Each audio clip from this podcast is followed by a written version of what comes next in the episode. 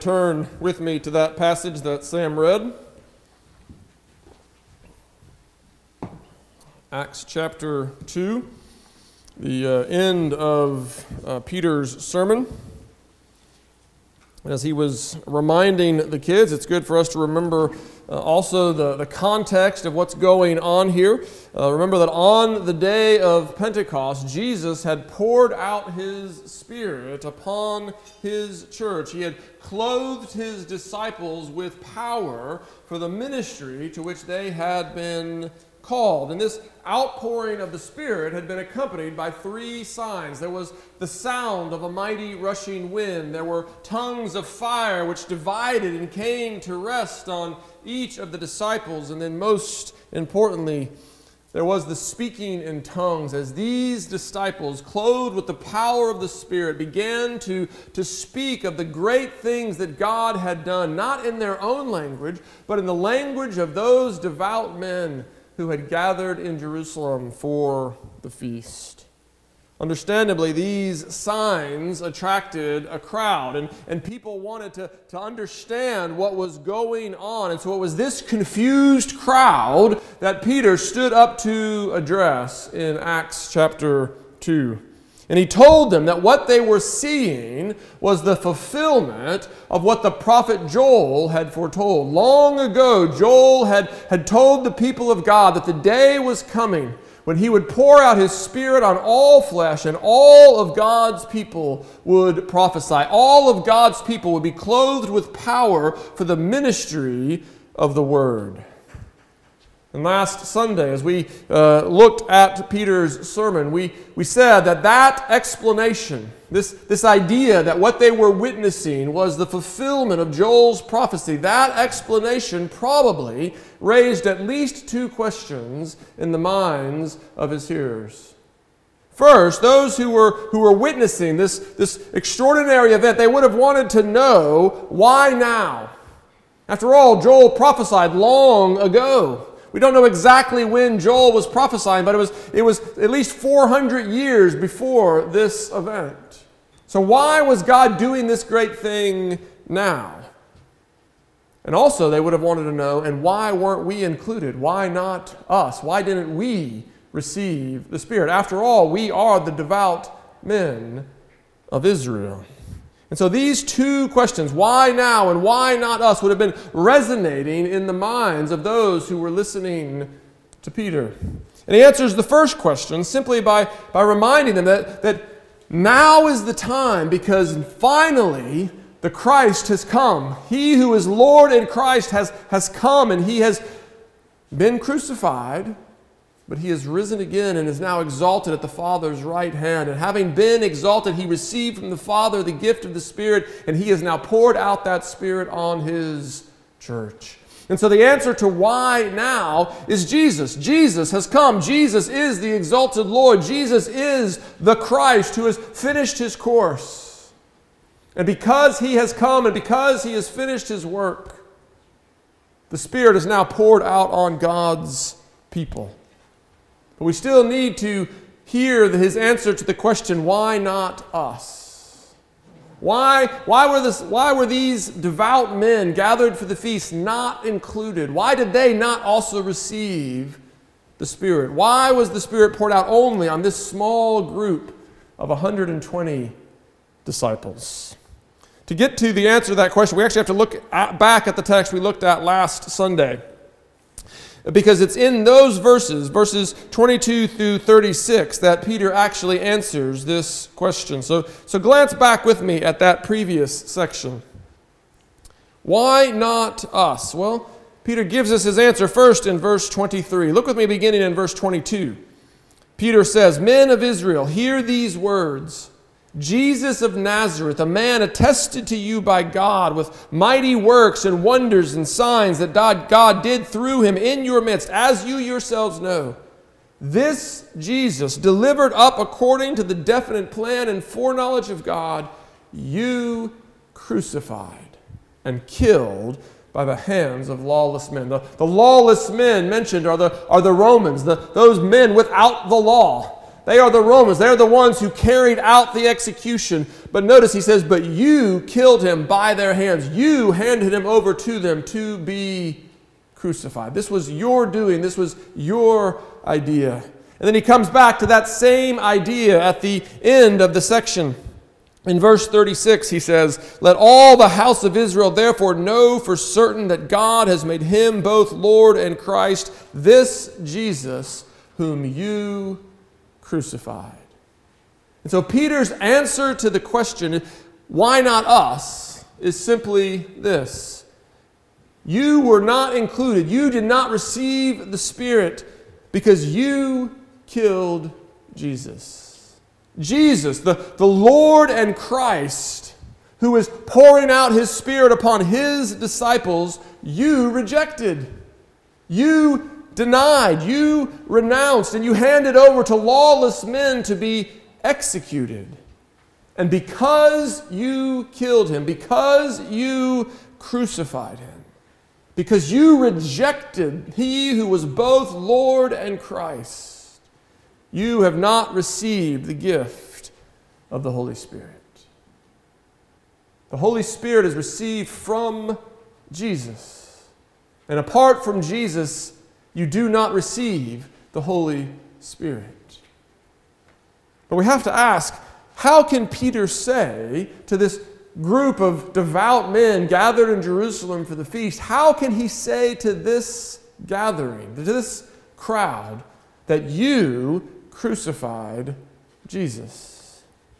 Remember, the, the people in the crowd were from every nation under heaven. We, we saw that back in verse 5. They had gathered in Jerusalem for the feast, and it's unlikely that they were all there also for the Passover, the, the previous feast. It's, it's unlikely that, that they were in Jerusalem for that extended period of time. And even if they had been in Jerusalem, it's unlikely that all of them had been in the crowd that day calling out for Jesus' blood, calling out, Crucify him, crucify him, crucify him. Those who were gathered in front of Peter were not all there. They were not all in the crowd calling for Jesus' blood. And so, how is it that, that Peter can say to them, You crucified him? One possible explanation is that Peter is, is saying that, that everyone in the crowd that day was guilty of the same kind of sin. They were not literally there when they, they called out for Jesus' blood, but they too had failed to acknowledge and, and honor Jesus as Lord and Christ. Jesus was, was killed because the Jewish authorities did not accept his testimony about himself and did not accept the, uh, the, the testimony that God himself had, had validated by the signs and the wonders, or that, or that God had then validated by his resurrection from the dead and exaltation to the right hand of God. They couldn't deny the miracles, but they said that he did them not by the power of God, but rather by the power of Satan. And so, Peter might be suggesting that anyone who, who similarly rejects Christ, anyone who similarly fails to acknowledge him as, as Lord, that he is guilty of the same type of sin that sent Jesus to the cross. It's this understanding that's reflected in those great hymns that we sing, Were You There When They Crucified My Lord? Or, or a song we often sing here, uh, How Deep the Father's Love, in which we say, Behold the man upon the cross, my sin upon his shoulders. Ashamed, I hear my mocking voice call out among the scoffers. There's something true in this reading of what Peter is saying. It is, it is true to say that all who reject Jesus' claim to be both Lord and Christ are guilty of the same sin that sent Jesus to the cross. And so Peter might simply be, be saying to the crowd listen, because you have not acknowledged him, because you have not uh, received him, you are guilty of rejecting him. You are guilty of, of, of claiming that he is a blasphemer who does his power, who does his miracles by the power of Satan.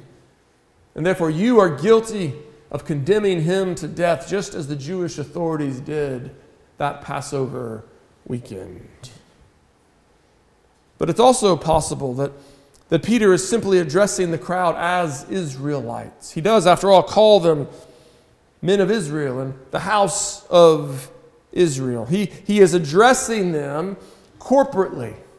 He is saying when the Jewish authorities rejected and killed Jesus, the Jews as a people rejected and killed Jesus because they were covenantly bound together. They were one people. And therefore, all Jews are, are guilty of rejecting and killing Jesus, whether they were there in the crowd that day or not. Now, I know that not many Americans, with our individualistic tendencies, like this explanation. We, we don't like to think this way, but this is actually the way covenants work throughout the scriptures. Think about the first covenant that God made with man. He, he made a covenant with Adam. And when Adam sinned, because he was the representative of all mankind, all mankind sinned with him. This is what Paul tells us in, in, Romans chapter 5. All mankind sinned in Adam, not because all mankind sinned like Adam, not because all mankind sinned in the same way as Adam. That's true. We have all sinned in the same way. We have all sinned against God's word. But that's not what Paul says. It's not that we sinned like Adam, it's that we sinned in Adam because he was our covenant representative. When he sinned, we sinned. When he sinned, we became guilty as his family, as his descendants. It's the way covenants work. And I know that we don't like this idea. We, we don't like the idea of, of being included in a group and being guilty because we're, we're part of a people. But I want to suggest to you that while we do not much care for covenant representation, it is only covenant representation that gives us any hope.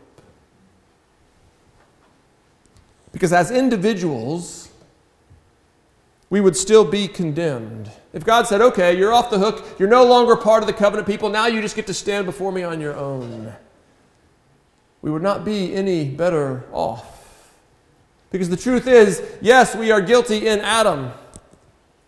But we are guilty all on our own. Yes, Adam sinned and, and brought us under condemnation, but we have earned condemnation ourselves. And so, therefore, to be set free from Adam, to stand on our own two feet, would be no salvation. It would give us no hope. For as Paul says in Romans, there is no one who is righteous on his own, no, not one. No one seeks God. All sin and fall short of his glory. And so, if God treated us as individuals, we would not be any better off. Our hope is not to escape the covenant, but our hope is to come under a better covenant head. Our hope is to have a better representative. Our hope is to be united to the righteous one, the one who kept the covenant perfectly, even unto death. But of course, that's getting a little bit ahead. That's getting into our second answer. So let's, let's come back to this for just a moment. For now, I simply want you to see this that Peter charges the crowd with crucifying Christ. Whether, whether he is speaking to them individually, saying they have committed the same type of sin, or whether he is speaking to them covenantally, saying that they are part of the people who have rejected the Lord and Savior sent to them. He came to his own, and his own did not receive him.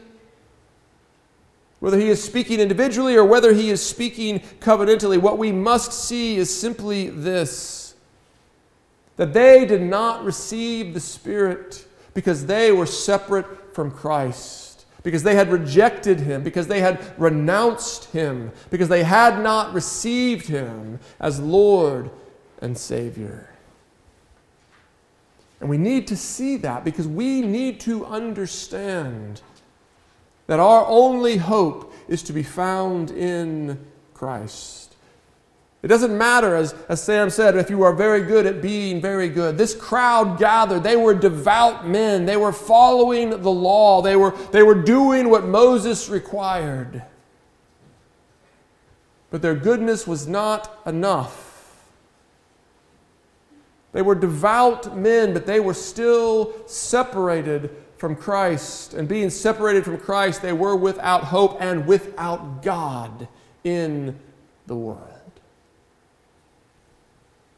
Because only in Christ is there a hope of salvation. And yet, these men, this crowd, they had rejected him. And when, they be, when this begins to dawn on them, when they begin to see the, the gravity of what they have done, when they begin to see that they have rejected their only hope, their only Savior, we're told that they are cut to the heart and begin to ask, What shall we do? We have to understand that it is a anguished cry. They are cut to the heart. We, we've had that experience ourselves. We, we know what it is to, to have that, that slowly dawning realization of what we have done. In a moment of anger or anxiety, have you ever lashed out at someone? Whether physically or, or with your tongue? Have you ever said things that, that you begin to realize you, can never take back? Things that have done deep damage if you've ever wounded someone, if you've ever hurt someone deeply, you know what it is to be cut to the heart. You know what it is to realize I can never take that back. I can never undo that. I have caused trauma that I simply cannot fix. What the people in the crowd were realizing. That we are devout men we are, we're seeking to honor God, and yet when God sent his Son to be our Savior, we killed him. What possible hope is there for people like us? What possible hope is there for, for people who have rejected the Lord and Christ? And, and I think that's actually what they're asking when they ask, What shall we do? They, they, they aren't like someone who is, who is trying to figure out the step by step procedure to, to accomplish some task. You know, this, this isn't uh, looking up a YouTube video so you can figure out how to fix your toilet. What are the three steps I need to take so that I can do it? Knowing that there's a solution, knowing that if I just follow these three steps, it will work. They're not asking, what are the step by step procedures? They're asking, is there any hope? Is there anything that can be done for us? Is there any way that, that we can make amends for this damage that we have done? They weren't sure. They, they, they realized the helplessness of their situation. They realized there was nothing they could do. And I think we've been there too in your life, have you ever gotten to the point where you said to yourself, Well, I can't go to God again and ask Him to forgive me for this? The first time you believed in forgiveness, you're like, Okay, God, God will give me another chance. The second time, you were still fairly confident. Third, fourth, fifth, sixth, seventh, eighth, ninth, tenth time, your confidence begins to wane. By the hundredth time, you're pretty sure that you have no right whatsoever to go back to God and ask Him to forgive you again. Have you been there? Have you been in that place where you're like, I've, I've got to do something. I've got to, I've got to prove myself. I, I've got to somehow earn an audience with the king. Maybe, maybe I can do something that will earn me the right to ask forgiveness one more time, to ask for yet another opportunity. I want to suggest to you it's when you reach that point of saying, There is nothing I can do to give me the right to go to God and ask for forgiveness, that you are really in the place for the first time to seek God's mercy and grace. All the other times you were bargaining, all the other times you were, you were offering to God your future obedience like a mortgage payment, saying, I will pay this off in the future, I promise. I will try harder. I will do better. We must come to that point of realizing that we have no right to go to God. That's where these people were. They realized what they had done. They realized there was no way they could make amends. They realized that, that they were separated from God and without hope. And they were asking, Is there anything that can be done for us? And it's to that question, that desperate cry, that Peter gives his answer. He says, Repent and be baptized, every one of you, in the name of Christ for the forgiveness of your sins, and you will receive the gift of the Holy Spirit. You will receive the gift of the Holy Spirit. The, the Holy Spirit, which, which represented the, the fulfillment uh, of all of God's promises. He was the seal, the down payment on, on the inheritance that God had, had promised to his people. And so, by telling them that they would receive the Holy Spirit, He is telling them that you will be regarded as covenant keepers. You will be regarded as righteous in the sight of God. You will be regarded as qualified for an inheritance in the coming kingdom of God. That's what the Holy Spirit represents.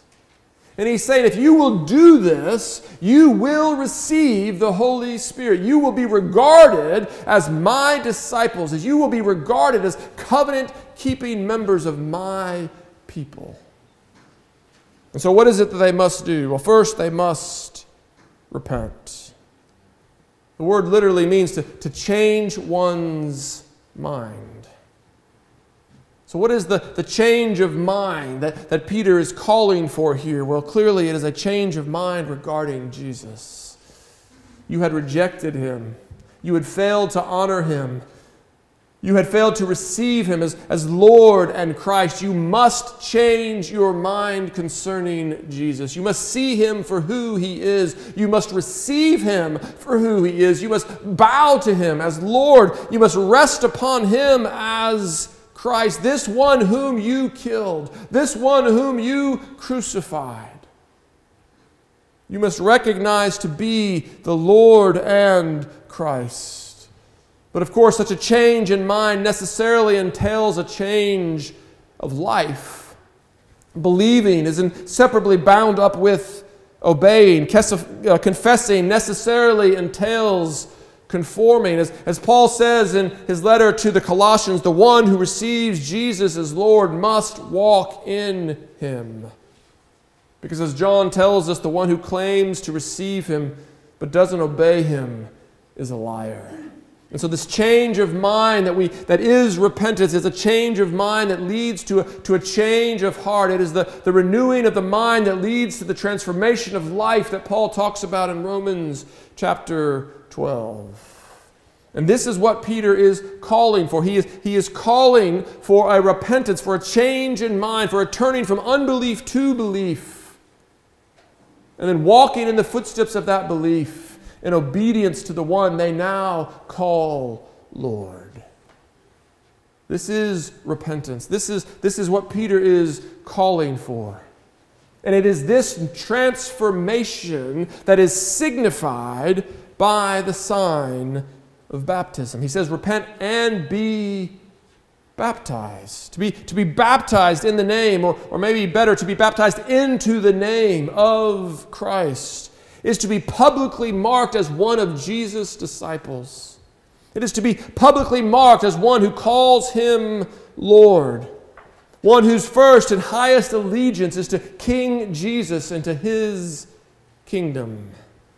As Paul tells us in, in Romans chapter 6, there is uh, baptism as a type of dying and rising. You, the old self dies with Christ. It is, it is put off, it is put to death, and a new self rises, a new self devoted to Jesus and to his kingdom without reservation or qualification. This is what baptism signifies. This is what baptism represents.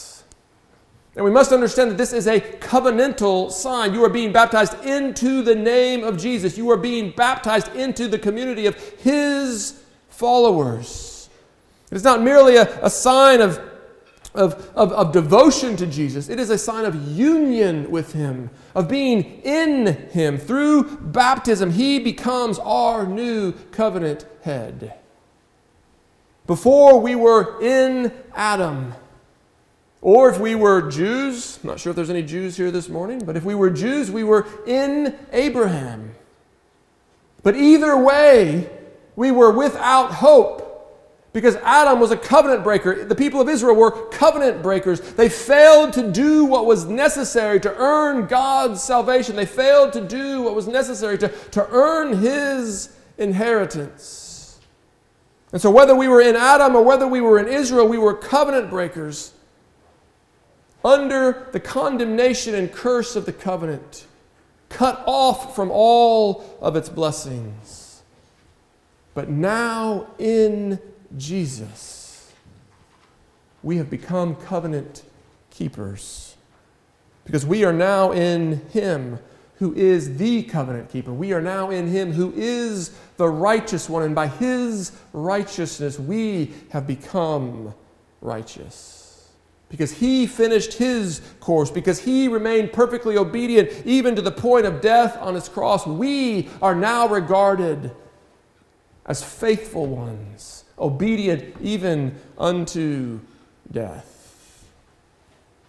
And so, this is the hope for covenant breakers. This is the hope for those who have rejected Jesus.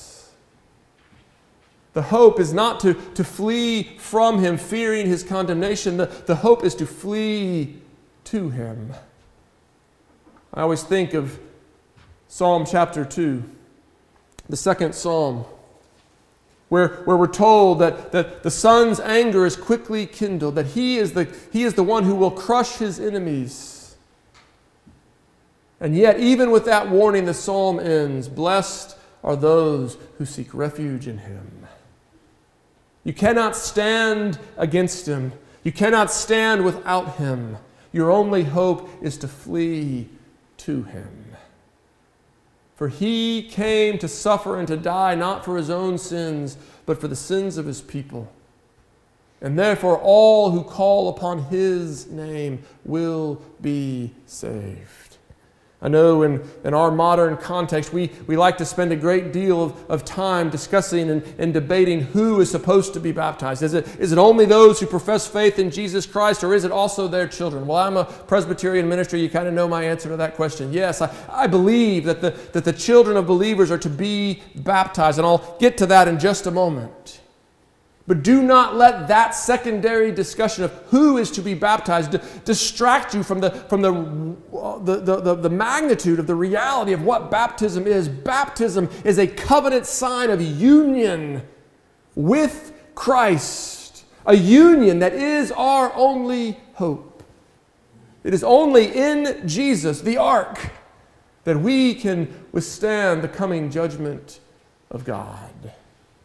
As I said, I do believe that the children are, are to be baptized because I believe this promise belongs to our children. It's actually what Peter says next. Notice, he, he, he says that this promise is for you and for your children and for those who are far off. So the promise is for you. It's for those who are hearing for the first time that day. It's, it's for those first generation believers. They need to be baptized because they are coming for the first time to faith in Jesus Christ. Peter goes on to say, but this promise is also for your children. That's, that's covenantal language. That's the way God's covenants always work throughout the Bible. God's covenants are always not for, for just a single generation, but for, for them and for their children and for their children's children and their children's children's children, on for a thousand generations of those who love Him. The promise belongs to, to covenant people, it belongs to communities, it belongs to, to families. And so when we baptize our, our children, we are saying this promise belongs to you. God has made a promise to you that if you will believe in Him, if you will receive Jesus Christ as Lord and Savior, this is what He will do to you. This is what He will do for you. He will make you alive in Christ. He will regard you as a righteous one. He will guard you as qualified for inheritance in the coming kingdom of God. You see, we sometimes miss that because, because we forget the significance of covenants. We, we think that somehow faith, in and of itself, qualifies us. But don't you see that, that faith by itself doesn't qualify apart from God's promise? It is because God has promised to bless the one who believes that faith receives salvation There is no salvation outside of the covenant. And so it is a big deal that these promises belong to our children. It is a big deal that we can say to our children, listen, Jesus has promised. If you will believe on him, if you will rest upon him, if you will receive him as Lord, then these things will be yours. God has bound himself to you by a promise. Not because you deserved it, but because he graciously deemed to give it. And so when we baptize our children, we are saying, This promise belongs to you. But when Peter said these words, when, when Peter said that, that this belongs to you and to your children, he was talking to devout Jews.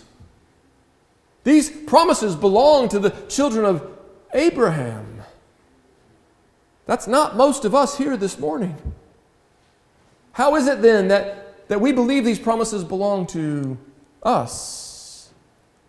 Well, it's because of what Peter says next. These promises belong to you and to your children and to who? And to those who are far off.